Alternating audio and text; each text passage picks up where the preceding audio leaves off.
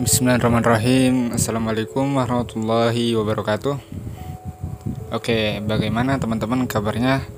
Mudah-mudahan diberi kesehatan dan diberi rezeki yang cukup Untuk menjalani segala aktivitas kita selama di dunia ini.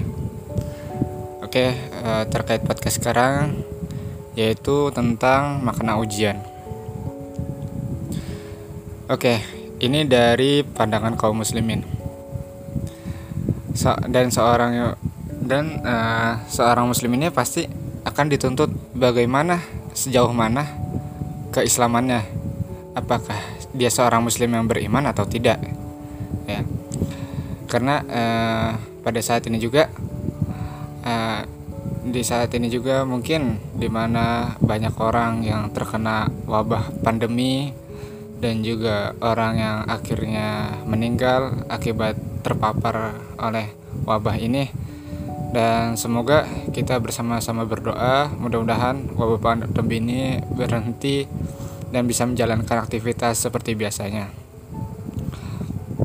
Oke, di sini saya akan e, pertama-tama akan mengutip terlebih dahulu sebuah ayat dalam surat Al-Ankabut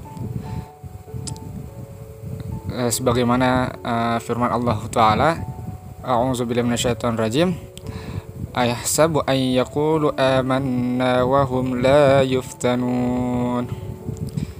Yang artinya kurang lebih seperti ini. Apakah kalian mengira bahwa kalian telah beriman? Kalian tidak diberikan ujian? Di sini kita bisa sama-sama merenungi ya bahwa uh, setiap kehidupan bagi seorang muslim yaitu ia tidak hanya seorang muslim tetapi ia juga beriman. Inilah ujian yang terberat untuk mereka lewati untuk untuk sama-sama kita lewati. Karena apa? Karena sejatinya seorang muslim akan selalu ditimpa dengan namanya ujian-ujian untuk mengukur sejauh mana keimanan dalam keislaman kita. Gitu.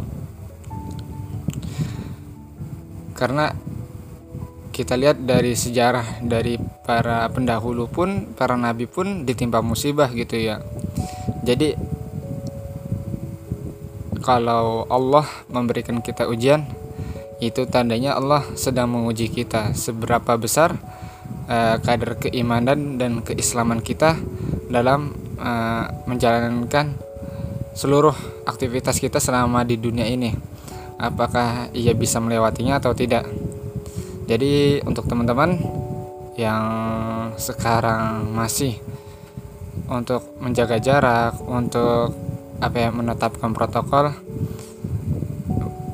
teruslah berjuang walaupun itu agak berat. Insya Allah Allah akan membalas setiap apa dari aktivitas yang kita lakukan.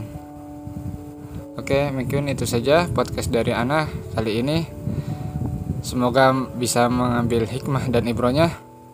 Wassalamualaikum warahmatullahi wabarakatuh.